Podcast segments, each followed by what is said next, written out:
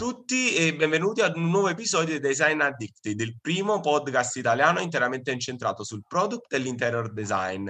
Eh, oggi abbiamo una puntata importante e speciale perché abbiamo l'occasione di avere con noi l'architetto Fabio Novembre. Fabio, grazie mille di aver accettato questo nostro invito. Grazie a voi, ragazzi. Um, come dicevo in fase diciamo di presentazione, eh, con l'architetto cercheremo di darci del tu, anche se per noi è un piacere averlo qui. Quindi, Fabio, concedimi il tu per questa oretta in cui chiacchiereremo. Perfetto, vai. Eh, diciamo che c'è tanto da dire, eh, e quindi prima di partire con una domanda super canonica, Fabio, io ti chiederei eh, mm. di raccontarci un po' il tuo inizio. Noi abbiamo un podcast seguito anche da tanti giovani, quindi è bello raccontare una storia, soprattutto quello che c'è alla base di quello che sei oggi. Va bene, cercherò di essere al succo. Allora, i bambini si dividono in due categorie. Quelli che sanno cosa faranno da grandi e quelli che non sanno cosa faranno da grandi. Sai proprio quelli che incontri no, a scuola elementare, dici io farò l'astronauta io farò il presidente della Repubblica. io ero un bambino che non aveva idea di cosa avrebbe voluto fare. A me piaceva fare il bambino, cioè non, non avevo nessun tipo di, di, aspettativa, di sogno, cioè sai quando vivi il presente, no? E questo secondo me è già proprio un, una grande divisione, se vuoi, fra le persone. E io sono rimasto uno che non sapeva cosa voleva fare per molto tempo. Devo dire ancora oggi, secondo me, io non so bene cosa faccio. Eh. Quindi diciamo che questa separazione, questa demarcazione è stata mai così netta. Però diciamo che, eh, quindi scuola elementare, scuola media, sai, facile. Scuola superiore. Fate conto, questa ve la racconto perché tra l'altro non l'ho mai raccontata eh, io volevo iscrivermi all'Istituto Tecnico Agrario e infatti mi iscrissi per tipo due o tre mesi all'Istituto Tecnico Agrario. Ero in una buona sezione, mio padre diceva ah, va bene se proprio vuoi.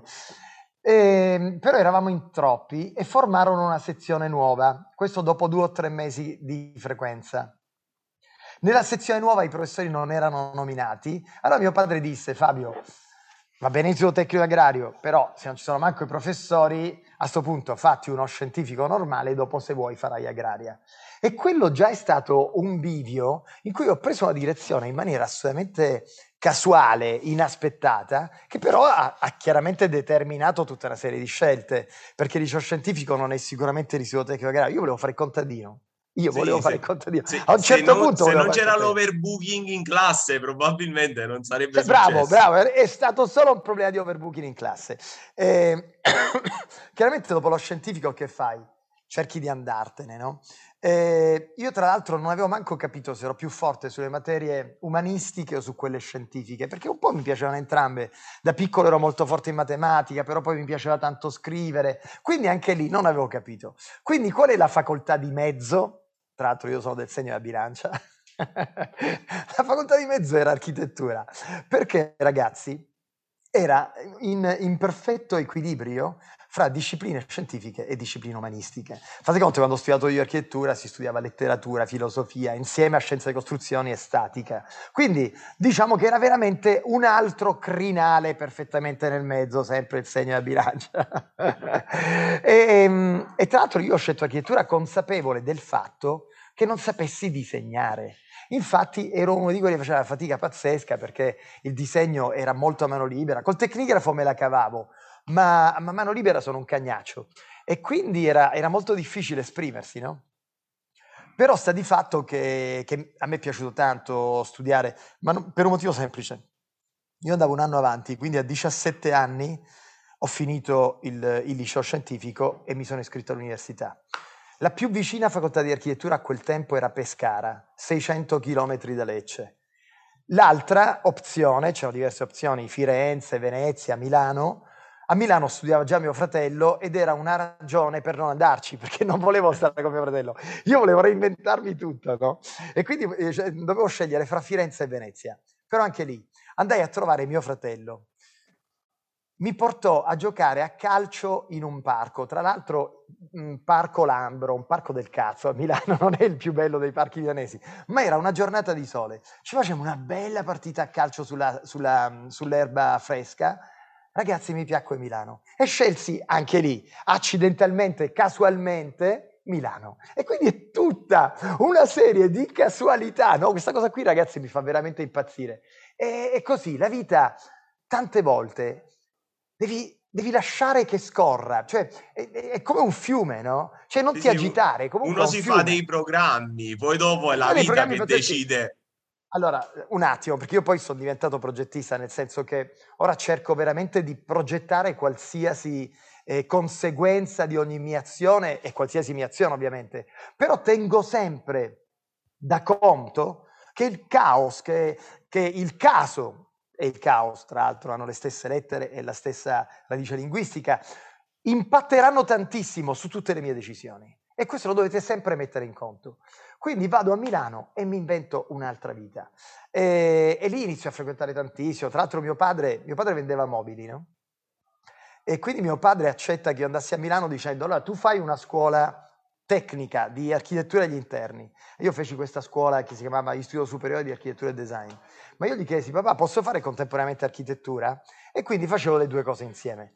Questa cosa qui chiaramente mi strutturò perché fare per tre anni le due cose insieme era pesante, ma ti strutturava in maniera molto forte, cioè ero molto più forte dei miei eh, compagni di corso. No? E quindi subito dopo diventai assistente di architettura degli interni, da lì rappresentante di studenti in, in um, consiglio d'istituto, cioè era, iniziai, io conosco tutti, tutti quelli che hanno frequentato architettura durante il mio periodo sono tutti amici miei. Proprio ero, è come se mi fossi inventato una cosa che non ero prima. Io non ero così, così socievole, così aperto. Fate conto che i miei genitori eravamo quattro figli, quindi secondo loro non avevi bisogno degli amici, ti accontentavi di stare con i tuoi fratelli, cioè dovete giocare, giocate da soli. Quindi i nostri amici non venivano mai a casa, non andavamo mai a casa degli amici, non siamo mai usciti. Cioè, uscivamo, che ne so, a 17 anni, a me è sembrato proprio di, di scoprire il mondo. E guardate, quindi ciascuno c'è la sua storia. La mia è una storia veramente... Però devo dire, eh, a, a, favore dei miei genitori, che sono entrambi mancati, però che ne so, i miei, eh, dato che vivevamo in campagna, ci, tante volte invece di un regalo ci regalavano un agnellino hai capito? Manco la dove c'è l'agnellino. Io a un certo punto a 14 anni ero diventato un allevatore intensivo di conigli. Cioè, e tu, vale tutto, vale tutto, vale tutto. Cioè, questa è una cosa che deve essere chiara. Ragazzi, siete in ascolto, qualsiasi tipo di background avete, qualsiasi tipo di, di natali, siete nati sulla montagna, siete nati sull'isoletta, non vale un cazzo. Inventatevi la vostra vita perché, e tra l'altro, cercate di di scorgere anche i segni, cioè questa cosa qui, io all'istituto tecnico agrario, ma vi immaginate quanto sarebbe stato diverso, no? Cioè tu fai l'istituto tecnico agrario, dopo avrei una meravigliosa attività da contadino, probabilmente sarei stato... Sì, avre, av- avresti sviluppato il tuo talento in quella direzione, un'altra cosa, un'altra cosa. Però va bene tutto, va veramente bene tutto. Fabio, io non ho mai fatto così poche domande perché mi piace ascoltarti, però un altro passaggio fondamentale è che tu finito architettura, poi improvvisamente, non so se improvvisamente o per ancora il caos e il caso, come dicevi giustamente. E, allora, e allora, continuo col mio È un altro passaggio fondamentale, giusto? Esatto, ma, ma continuo col mio racconto. Allora, io vi ho detto che frequentavo veramente tutto l'architettura, andavo a tutte le inaugurazioni, facevo, facevo tutto, ok? Ad una lezione di Corrado Levi, che era il nostro guru in università per un certo tipo di persone, cioè fate conto che il Trent lode con Corrado Levi, che faceva composizione 3, era come una medaglia sul petto, no? E io ovviamente avevo preso. Eh, ad una lezione di Corrado Levi, che era questo professore amatissimo ancora, un mio carissimo amico, conobbi questo artista israelo-americano eh, che si chiama Isar Petkin. Fate conto, allora, vi, vi configuro la situazione, ok? Questo viene a fare una lezione in inglese. Io l'inglese, tra l'altro, l'ho imparato al liceo scientifico di Lecce. Ci sono uno dei pochi che ha imparato inglese alla scuola superiore. Perché se ti metti, impari le cose. Comunque, eh, lezione in inglese di questo artista. Alla fine della lezione questo artista dice, correva l'anno 1990. Alla fine della lezione lui dice, eh, ragazzi, io devo andare a Venezia a montare il mio spazio, c'era la Biennale, che stava per inaugurare, era la Biennale 1990, disse se qualcuno di voi vuole venire a farmi da assistente è spesato, basta che parli italiano e inglese, mi aiuta e mi traduce. Eravamo sotto esame, ok? Eravamo sotto sessione di esami.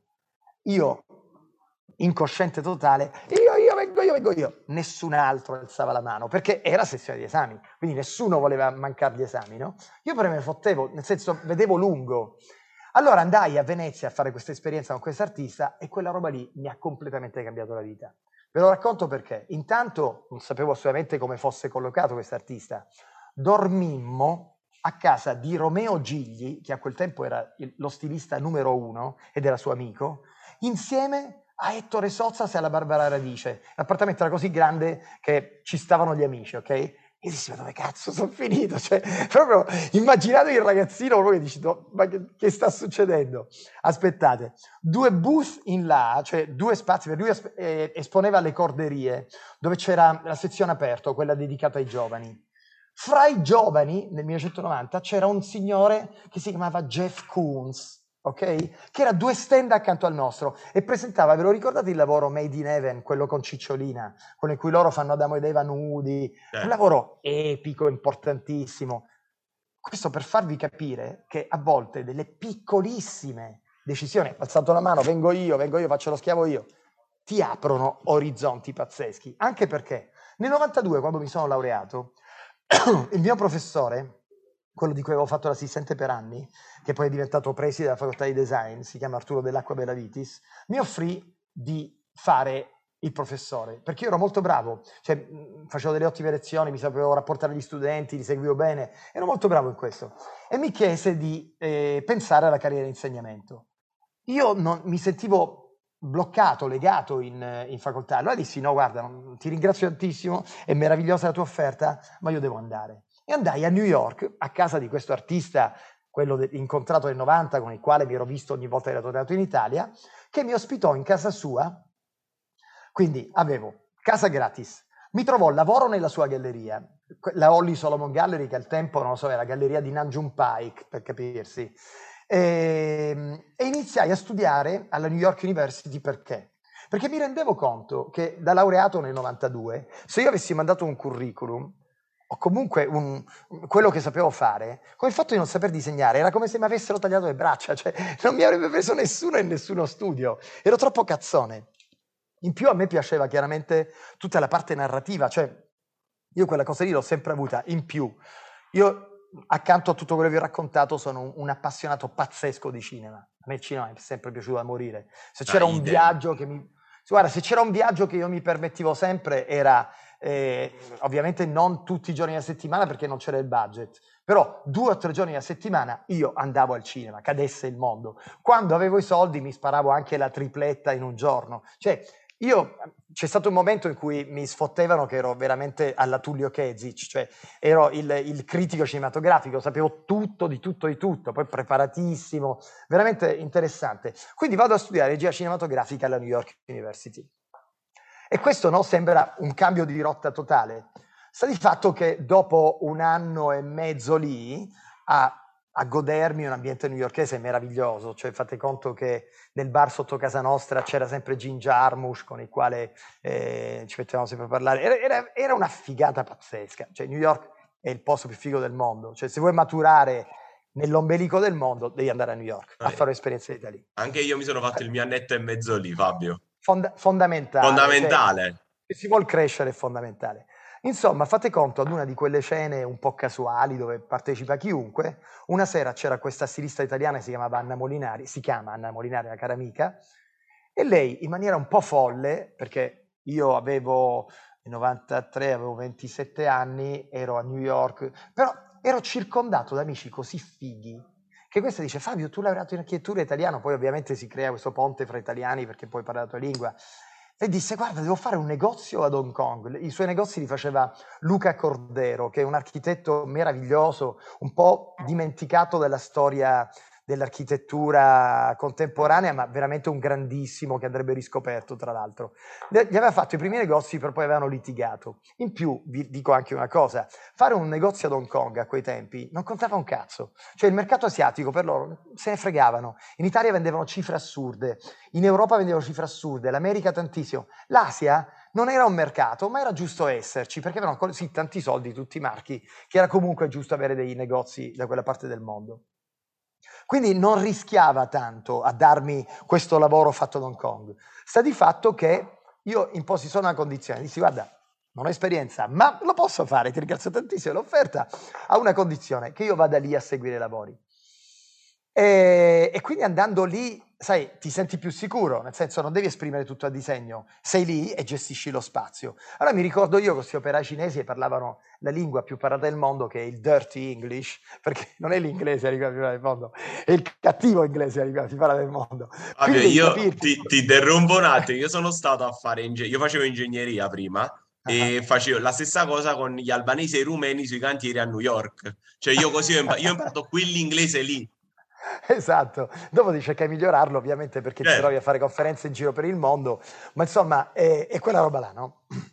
E io mi sono reso conto in tre mesi di cantiere che sono riuscito a portare a casa un risultato che vi dico, questa è una cosa fondamentale. Io sono estremamente autocritico. Ricordo il giorno di inaugurazione, finimmo proprio, sai, quando al pelo finisci tutto, perfetto. Andai in albergo a farmi una doccia, tornai e tornai con la giusta distanza con cui devi osservare le cose. Cioè, quando dici, ma sta roba qua, la sai fare o no? E con tutto il distacco possibile dissi, porca miseria, sei bravo. Porca miseria, anche perché poi io avevo venduto il progetto, fate conto, con un testo. Cioè io ad Anna Moniale avevo venduto uno script, proprio cinematografico. Le avrei, le avevo, l'avevo descritto quello che sarebbe stato il, l'atmosfera di quell'ambiente. E, ed era pazzesco, era bellissima l'atmosfera, era veramente fico il posto. Mi ricordo a questa inaugurazione c'era Gong Li, per, per, i cinefili a quel tempo era, che ne so, la, la Brigitte Bardot, la Sofia Loren cinese e quella di Lanterne Rosse, era la musa di Zhang Jimu. Quindi fate conto, cioè, era proprio il top, cioè per uno che inizia, iniziare così, proprio un battesimo meraviglioso. Sta di fatto questo successo pazzesco, io tra l'altro, anche lì un po' di lungimiranza, vabbè oggi abbiamo i telefonini e tutto, ma io spesi un, un buon budget per farlo fotografare bene, perché mi rendevo conto che se non ci fosse stata una traccia fotografica, una memoria fotografica, quella roba a un certo punto spariva. In più con la traccia fotografica potevi essere pubblicato sulle riviste. E quindi iniziò a innescarsi questo meccanismo mediatico che mi ha sempre accompagnato e mi ha sempre sostenuto. Perché se fai cose belle e non le vede nessuno, te va a fa culo. Quindi io, in maniera veramente, se volete, eh, lungimirante, presi questo ottimo fotografo francese che stava ad Hong Kong, gli feci fotografare lo showroom e abbiamo delle foto meravigliose ancora oggi, no? E quindi preserviamo la memoria. Sta di fatto che Anna immediatamente mi disse Fabio, devo immediatamente aprire il nuovo negozio ad Holborn Street, corsi a Londra, feci tutta l'estate a Londra e tirai fuori un altro piccolo capolavoro. E da lì a cascata, cioè fate conto che, che ne so, io ero un grande frequentatore di notti milanesi, no? Allora tutti gli amici delle notti milanesi, quando videro questo grande grande ritorno sulla, sull'ambiente modaiolo, dissero, cazzo Fabio, dobbiamo fare un locale nuovo, lo devi fare tu. E quindi nel 95, fate conto, un anno di distanza dall'esordio, mi confrontai con questo che, era, che è stato un po' il locale eh, iconico milanese per moltissimi anni, si chiamava Caffè L'Atlantique. E questo una cosa tira l'altra, poi voglio dire, se c'è un consiglio devo dare ragazzi, se fate un lavoro buono, quella è la miglior pubblicità del mondo. Cioè, non, non, c'è tanto da mangiarsi la testa. Cioè, dopo mi, so che mi farai una domanda su Blanco. Cioè, eh, Blanco ha fatto un album, è un album meraviglioso e il mondo vuole lui. Nel senso, una cosa deve fare, deve fare bene e dopo tutte le altre verranno, cazzo. Funziona così, non c'è altre maniere. Non ti devi prendere per il culo. Tutto Fabio, semplice. Fabio, mi stai facendo fare proprio lo spettatore, ma sono felicissimo di farlo perché sentirti è un super piacere. No, ma adesso, voglio... adesso ti ho raccontato tutto. no, ma, no, ma voglio, voglio, sottolineare una cosa, una cosa che ho notato quando tu dicevi il fatto del negozio fotografato. Io entrando nel tuo sito, vedere quelle foto del 94, quello di Londra, Cioè, quella è lungimiranza, perché nel 2020 quelle foto per me hanno un significato enorme poter vedere certo. Bene nel dettaglio com'era fare un negozio 25, quasi 30 anni fa.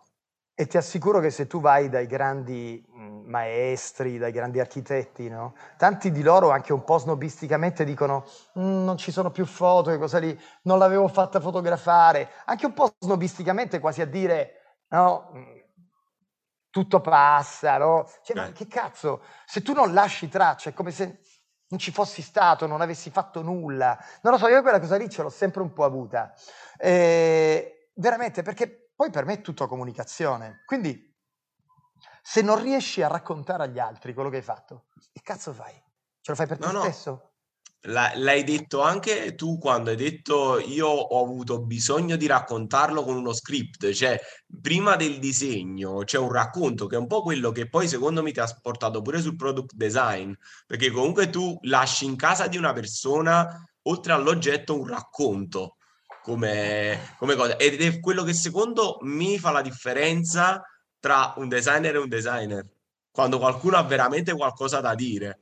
Sì, devo dire che adesso è abusata sta roba qui, cioè io quando parlavo di narrazione, di storytelling, e stiamo parlando di 25 anni fa, la gente diceva ma che cazzo stai dicendo? Oggi se non parli di storytelling sei un coglione. Eh, oggi a volte vendo... Per ridere quanto il mondo sia andato in quella direzione lì, no?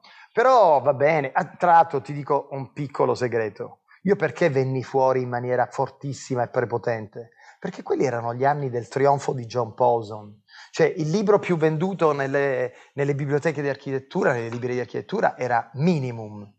Questo libro John Pawson che esaltava il minimalismo e che se vuoi ha anche rappresentato una svolta nel design italiano perché si è passati dai Sozza Seimendini ai Citterio, i Lissoni, che comunque avevano questa visione minimalista, cosa che a me proprio, ma che cazzo vuol dire minimalismo?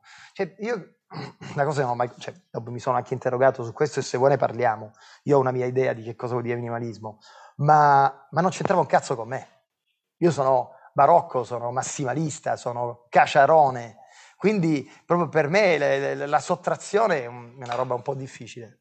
No, no, ma infatti, visto che hai aperto l'argomento, io parlerei proprio un attimo di questo, cioè, ovvero c'è stato quegli anni 90 dove, almeno dal mio punto di vista, io ho visto proprio un buco di sceneggiatura, però perché probabilmente sono più affine a quello che tu raccontavi prima, gli anni 80 dei Sozzas e dei Mendini e questo periodo che è diverso. Ho una domanda però, se mm. negli anni 80 quello era radicale, come concetto, cioè l'andare fuori gli schemi della borghesia milanese, chiamiamola così, quindi andando in contrasto.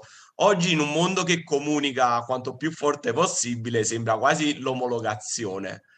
Sì, eh, tu l'hai fatto anche questo prima, perché i due pezzi... No, ma non è farlo, non è farlo No, no, no, no, ma, ma posso dire una cosa, non è un prima o un dopo, è proprio oggettivamente, erano anni in cui questo non era ancora forte, la, la poltrona sedia sulla quale sei seduto è un oggetto che è arrivato prima di questo tipo di, eh, di mood del, del, mondo del design e in generale del mondo a 360 gradi.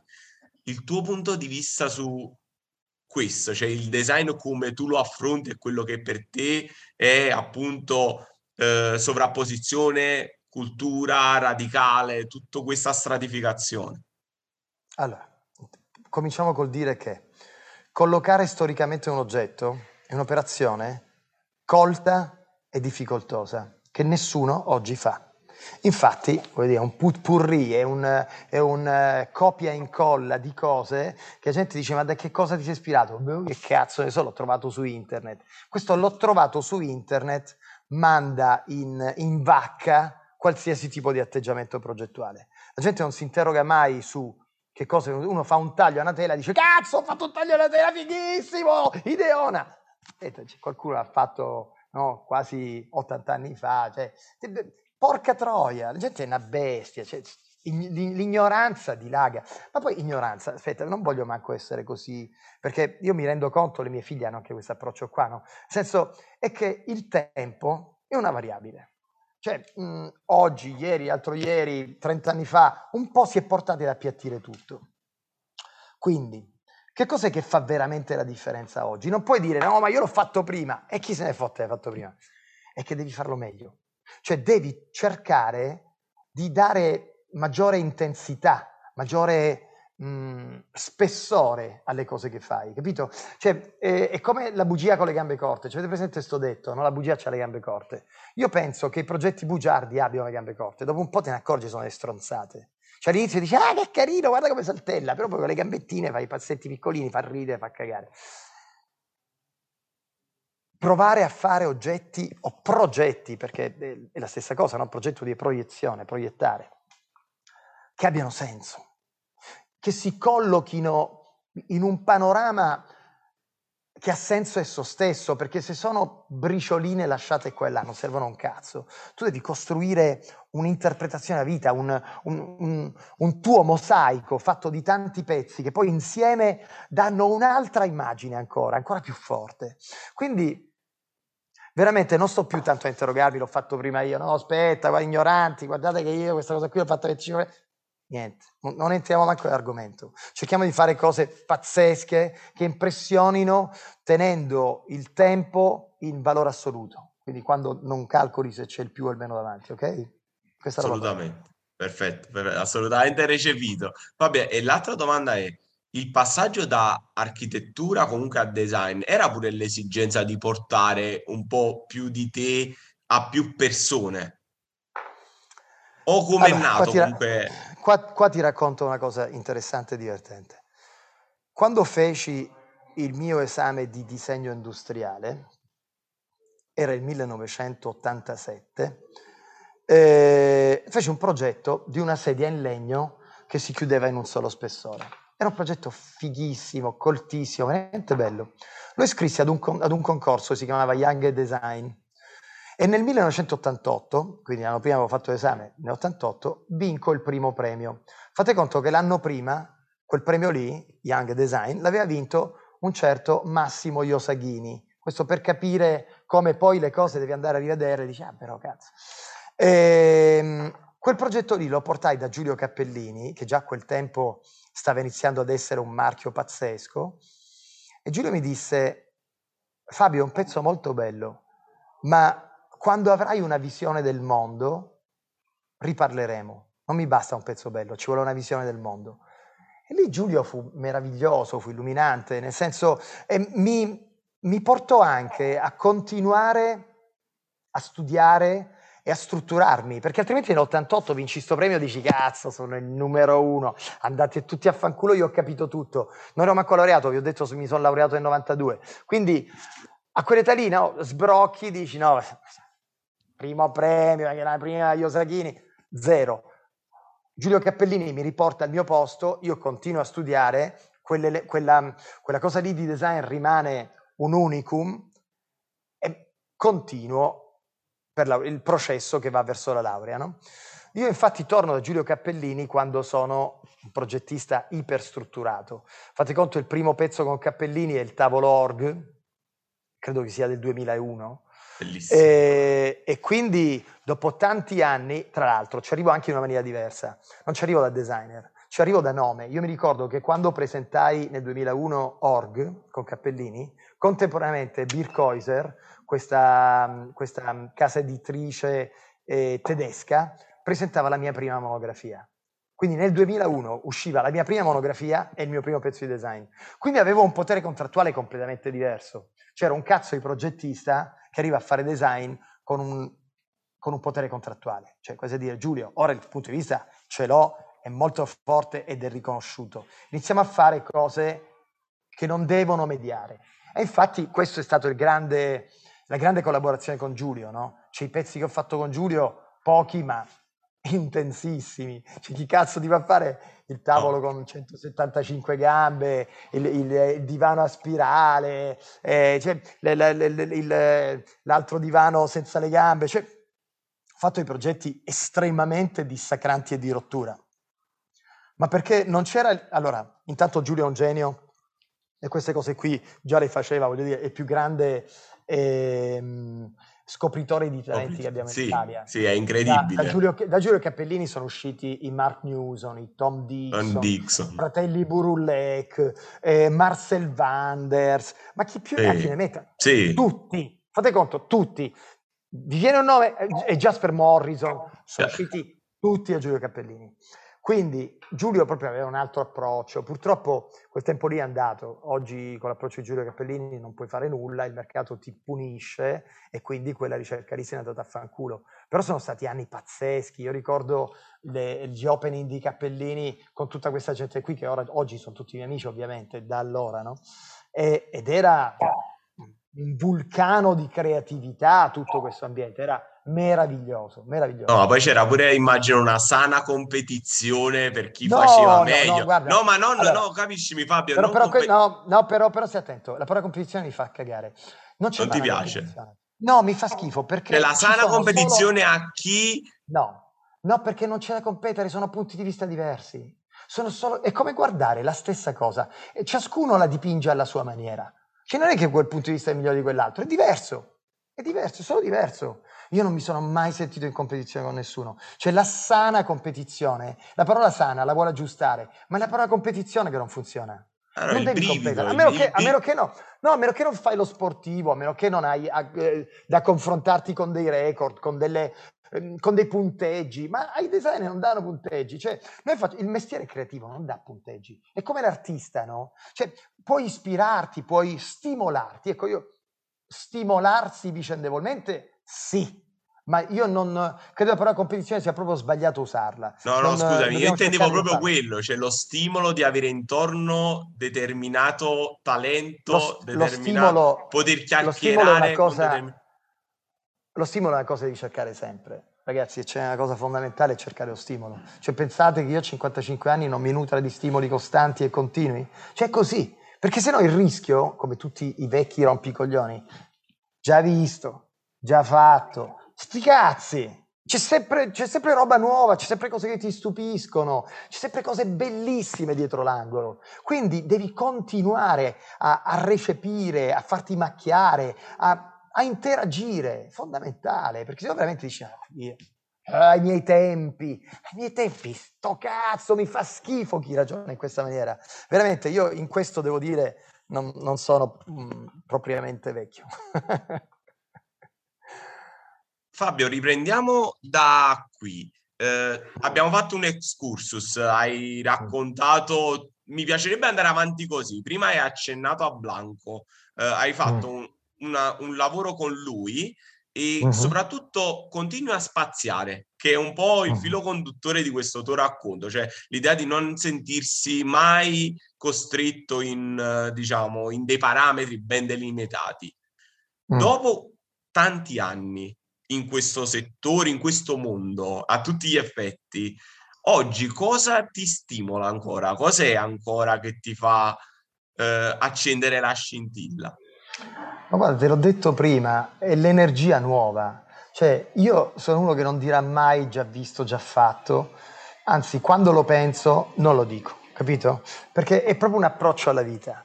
Perché poi ciascuno, t- tante cose vanno rifatte generazionalmente, capito? Cioè, ci sarà sempre chi dice ho scoperto l'acqua calda, ho scoperto il rock and roll, ho scoperto il, le torri gemelle. Che cazzo ne so, capito? Cioè, arrivano tutti un po' alle stesse conclusioni, però ci arrivi con tempi diversi, con uno spirito diverso. Eh, cioè, per esempio, quelli che mi dicono la musica di oggi, no, ma rispetto agli anni 70 non, ce ne, non ho scoperto niente, è tutto, è tutto rifatto. Ma chi se ne fotte? Chi se ne fotte? Cioè, io guardo le mie bambine, no? Io ho due figlie, 17 e 13 anni. Loro devono avere i loro, tra virgolette, idoli generazionali. Non possono pensare che Jim Morrison sia il loro riferimento. È una stronzata, è proprio, è proprio da, da disgraziati pensarlo, capito? Ciascuno deve, avere, deve vivere il suo tempo, con i riferimenti del suo tempo. Quindi imbattermi in un ragazzo meraviglioso, fantastico come, come Riccardo Fabbriconi in arte blanco, questo ragazzo ha un'energia, una, una sapienza, una maturità. È un ragazzo fantastico. Quando ti batti in uno così dici, vabbè, bingo, no? E poi c'ha 19 anni un iconoclasta dissacratore da quando sono nato e credo che questa sia una specie di, di tara genetica, no? Io sono sempre stato amico degli iconoclasti dissacratori, cioè i miei maestri, i Sozas, i Mendini, sono stati i più grandi iconoclasti italiani nel nostro settore, quindi sai, non è che io ho i puristi come maestri, affanculo i purismi, mi fanno schifo i purismi, i purismi sanno di, di razza ariana, sanno di quelle stronzate lì, capito? Eh, Fabio, assolutamente d'accordo su tutta la linea. E infatti ti ringrazio anche per, cioè tu che sei presente nel nostro podcast è una testimonianza, tra virgolette, di questa di questo amore verso i giovani. Questo pure fighissimo. E, e, poi volevo ringraziare pubblicamente Anna per aver fatto, appunto, parlando di giovani, che ci ha dato l'opportunità di metterci io in. Studio, io ho lo studio pieno di ragazzi bravissimi. Sono e infatti io quello ti volevo chiedere, ci racconti il tuo studio, i ragazzi che hai con te? Ma guarda, ma, aspetta ve lo faccio vedere. Vedi? Vedi come lo studio. Cioè, io ho ragazzi che sono bravissimi, io faccio cagare rispetto a loro, però, però in qualche maniera, non lo so come, in qualche maniera sono io il capo, ma lo sono in una maniera totalmente democratica, quasi, quasi anarchica se volete. Cioè che ne so, io... Ehm, a volte fanno mezzanotte, io entro qua dentro e dico, ma ragazzi, ma che cazzo fate qua? Tutti a casa, ma, ma vi sembra l'ora di stare in ufficio? E loro, no, dobbiamo finire questa cosa, Fabio, dai, vai a letto, buonanotte. Cioè, sono molto più bravi di me, più maturi di me, cioè, guarda, veramente, il, evviva i ragazzi, evviva i giovani, evviva, evviva chi si mantiene giovane, perché poi non è un problema anagrafico. Cioè, prima ti ho parlato di Corrado Levi, ok, il nostro guru dei tempi dell'università. Corrado adesso ha 90 anni, cioè è un figo pazzesco, non è un problema di età, non è un problema di età, è un problema di cervello. Se inizi a giocare in difesa, se inizi a, a chiuderti, allora tutto il mondo ti fa schifo, pensi che sia tutto un complotto contro di te, no? I famosi complottisti, in fondo cosa sono? È gente che ha perso la fiducia. Io invece la fiducia non la voglio mai perdere. Piuttosto mi scotto, piuttosto mm, me lo prendo in faccia, però non voglio mai perdere la fiducia. Se perdiamo la fiducia è finita. No, no, no, è, è così, è, è, una questione di stimolo, di energia, di, di voglia di fare. E, e, Fabio, io ti voglio chiedere una cosa, poi questo è un argomento diciamo un po' più tecnico, ma parte proprio da questo essere giovani, cioè oggi nel super contemporaneo. C'è tutta questa nuova esperienza del mondo virtuale che poi si lega al mondo NFT e quindi anche a un, degli orizzonti nuovi dove tu puoi sperimentare perché non essendoci più il fisico diciamo, vengono meno le leggi della fisica, appunto, tornando alla parte tecnica. Volevo sapere un po', sia dal punto di vista tuo personale, perché la parte che mi piace più di questa chiacchierata, eh, come vivi il rapporto con i social, col mondo, diciamo, metafisico, e poi anche da un punto di vista professionale, come vedi in, in, con prospettiva futura, come potrebbe, diciamo, non evolvere, ma se questa cosa ti può piacere oppure no, perché oramai Okay, mi, sto, okay. mi, sto, focalizzando su questo. Okay. Cosa ti piace? Vedo che mi piace questo. Benissimo, però allora a questo punto mi faccio aiutare nella risposta da te. Ok. Allora, intanto, tu dimmi, ehm, quanto tempo trascorri mm, sui social, su internet? Quanto tempo? Allora, guarda, io il report settimanale, io passo sette ore al giorno, perché quello te lo manda il telefonino, col telefonino in mano. Hai capito? Sette ore al giorno. Che vuol dire? Un che terzo della mia vita, perché, un, perché quella... una parte esatto, una parte quella dormo. cosa lì. Esatto. Esatto. Cioè, vedi che ti sei risposto da solo. Quella parte lì è già parte integrante del nostro, della nostra vita, della nostra esistenza, no? Quindi chiamarla Facebook, chiamarla metaverso, chiamarla come cazzo vogliamo, cambia niente. C'è già parte integrante delle nostre vite. Non è che diciamo, ah, ma ah, il metaverso. Ma lo stai vivendo il metaverso. In più ti dico un'altra cosa. Noi viviamo in Italia, ok? Un paese in cui fare architetto è una specie di iattura, perché è, è super costruito, le sovrintendenze non ti fanno cambiare un cazzo, c'è saturato completamente il nostro paese, quindi se uno vuole iniziare a pensare liberamente, devi pensare un po' alla, alla Boulet e alla Ledoux, no? che erano questi architetti visionari francesi, e devi immaginare cose che casomai non verranno mai realizzate, che però possono essere ardite, coraggiose, bellissime, in qualcosa che non necessariamente avrei realizzato, che possiamo chiamare metaverso, realtà virtuale, chiamiamola come cazzo vogliamo. Lì, un, a, sulla mia scrivania un po' più distante, ho l'Oculus. Avete mai provato l'Oculus? Una figata pazzesca. cioè, io, per esempio, trascorro un'oretta al giorno anche su Oculus. E secondo me ne trascorrerò sempre di più, perché è favoloso, favoloso. In più, voi sapete su Oculus potete lavorare con gli amici? Cioè, che ne so, su un progetto comune ci si mette insieme, ma proprio tu vedi la persona accanto che sta modellando insieme a te. Una roba clamorosa, fighissima. Quindi, tanto per cominciare, io non sono assolutamente contro le tecnologie. Io quando la gente dice il telefonino ha rovinato le nostre vite, io dico teste di cazzo. Io da ragazzo uscivo per chiamare i miei, eh, 17 anni a Milano, nella cabina telefonica distante da casa e dovevo portarmi un, un, sacchetto di gettoni telefonici, perché non è che potevi chiamare con la tesserina la carta di credito, i gettoni telefonici, dovevi andare a farti cambiare. Quindi, di che cazzo stiamo parlando? Certo, una perdita di tempo atomica. No, ma facilitarsi la vita è una cosa naturale dell'uomo, no? Voglio dire, io chiamo l'altra parte del mondo con questo oggetto qui meraviglioso. Questo, questo è un'icona, questo è un totem, è una cosa stupenda. Io adoro il telefonino. E, e tra l'altro, tra l'altro, facciamo anche un altro ragionamento. Uno dice, è un oggetto costoso.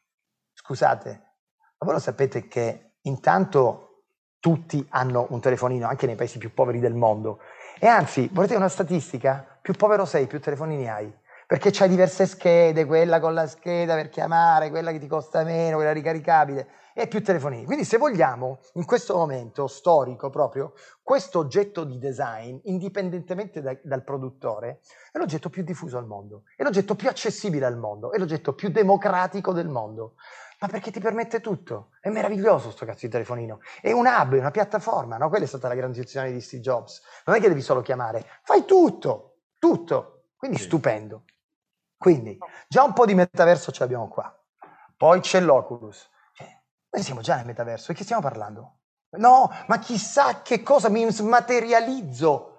Ma che cazzo dite? Noi siamo fatti di carne e sangue. Cioè, comunque alla fine non ci smaterializzeremo mai. Quindi avremo sempre a che fare con la parte fisica. Quante ore durerà il giorno lo stabiliremo noi, ok? A seconda di che mestiere fai, di quello che fai. Quindi questo lo stabiliamo noi. Cerchiamo di essere anche un po' liberi su questo. E, ehm, tra l'altro, con l'Oculus dopo un po' ti viene anche, cioè, ti senti un po' come eh, il mal di mare, ok? Eh. Ma è normale, dobbiamo abituarci, cioè, cazzo, ma noi non, non navigavamo, eh? non è che l'uomo nasce, l'imbarcazione è, è un'evoluzione è un'invenzione dell'uomo. Quindi tutto, l'aereo, io c'ho il, c'ho il mal d'aria. Beh, intanto l'aereo ti permette di andare da un posto all'altro del mondo. Cioè, ragazzi, ma di che stiamo parlando? Io penso che comunque l'evoluzione umana sia sempre un, un percorso virtuoso, no? cioè è sempre un, un'attitudine al miglioramento, non è mai al peggioramento. Noi possiamo dire, eh ma oggi c'è la guerra, sì ma prima le crociate ti facevano in due con lo spadone, Oggi ti becchi una pallotta, muori, eh, ah, ah, muoio. Cioè. Ti facevano in due, ti tagliano la testa. Ma volete, ma anche solo, cerchiamo di figurarci la cosa più terribile di tutte, la morte, ok? Ma vi immaginate veramente uno con lo spadone arriva, uh, pam, ma pensate, cioè, era, era un film dell'orrore. Cioè, queste no, erano no. le guerre di un tempo, ma questo era la realtà di un tempo.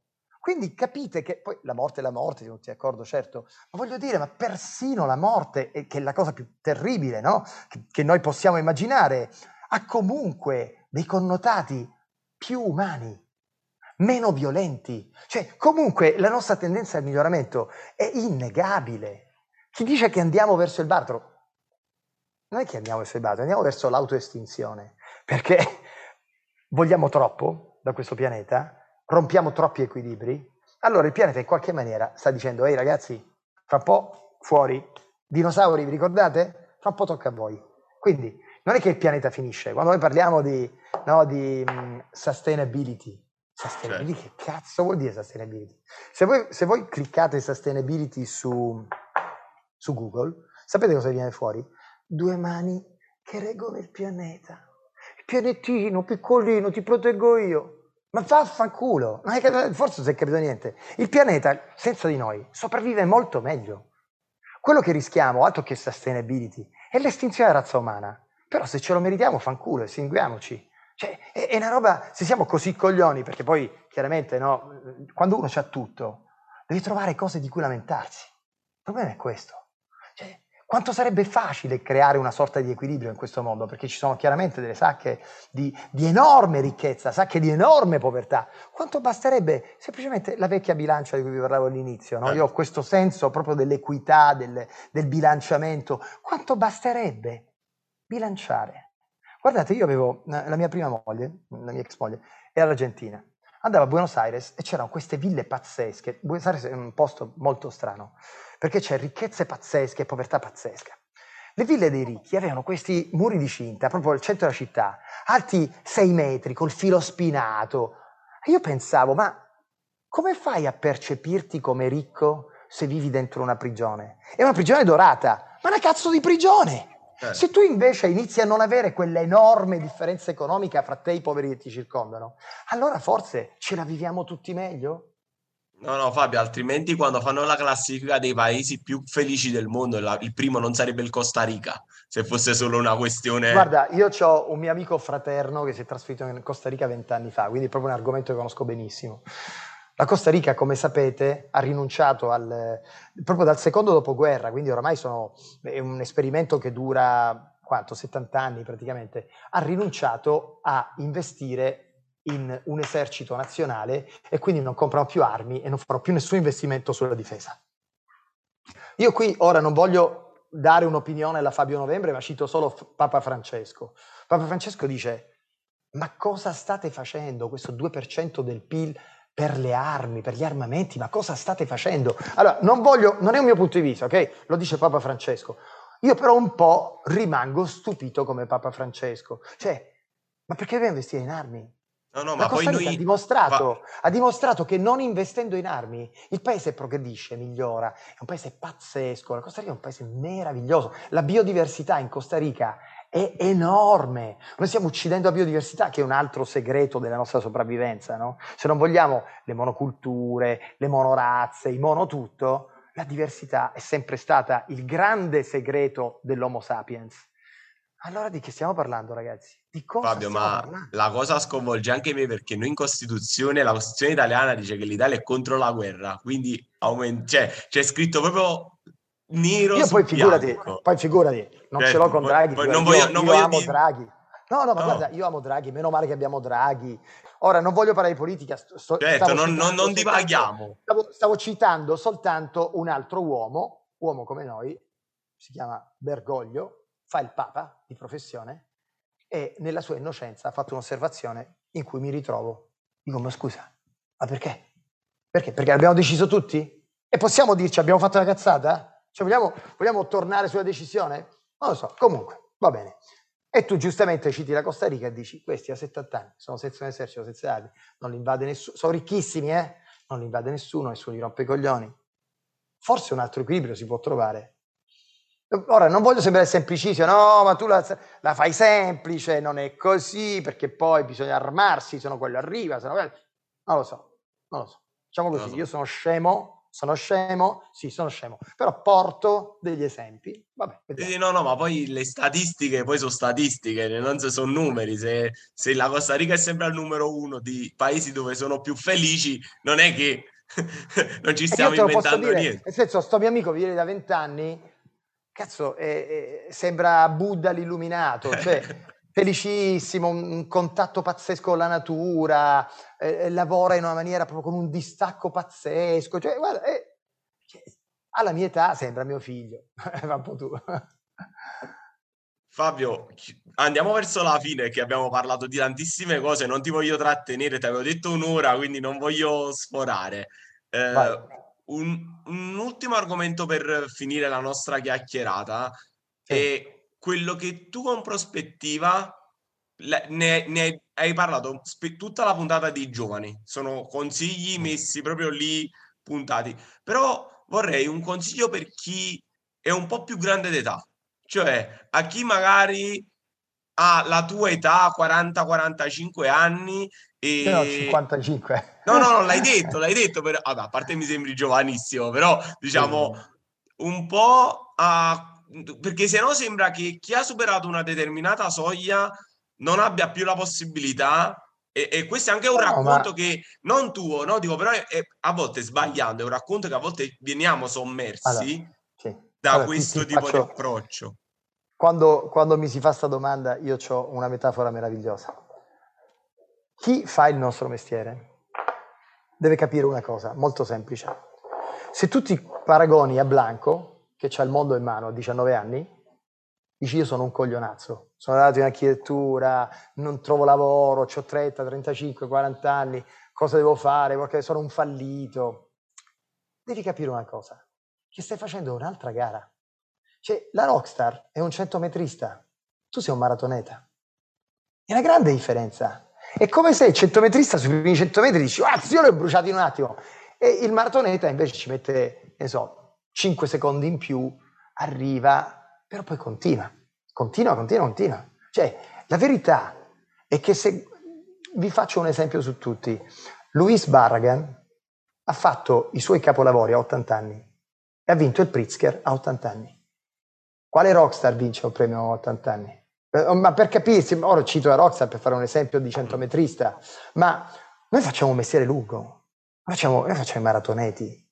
Quindi anche un successo iniziale è un fuoco di paglia la nostra carriera è lunga, tu devi mantenere costante la forza, l'allenamento, l'intensità su, uno, su, un periodo molto lungo che è la maratona.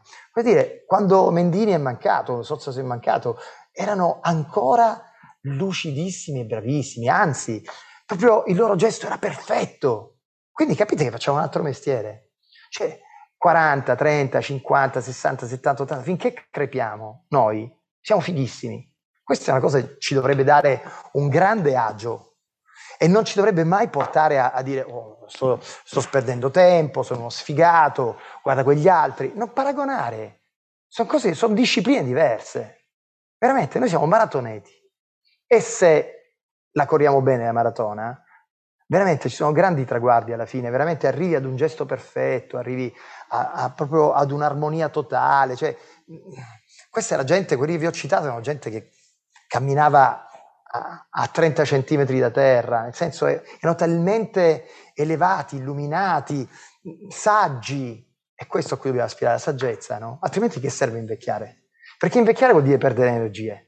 Allora, o compensi acquisendo saggezza, o diventi una macchina da buttare via, no? da rottamare. Allora, veramente investiamo in saggezza, cioè proviamo a perdere energia ma ad accumulare contemporaneamente saggezza, sempre mantenendo il famoso equilibrio di cui sopra. Fabio, chiudiamo qui, è stato bellissimo. Eh, ti ringrazio tantissimo davvero di averci regalato tutta questa esperienza tua, perché veramente penso che un podcast, cioè, ne sarà proprio un fulcro quando uno vuole sapere chi è Fabio Novembre. Sono convinto che se sente questa chiacchierata no, non, è un po' come lo script, non gli serve vedere i tuoi lavori, basta, basta ascoltare l'audio davvero. Grazie, Grazie mille, veramente. è stato un super Grazie piacere per me. Grazie mille. Ciao ragazzi, grazie.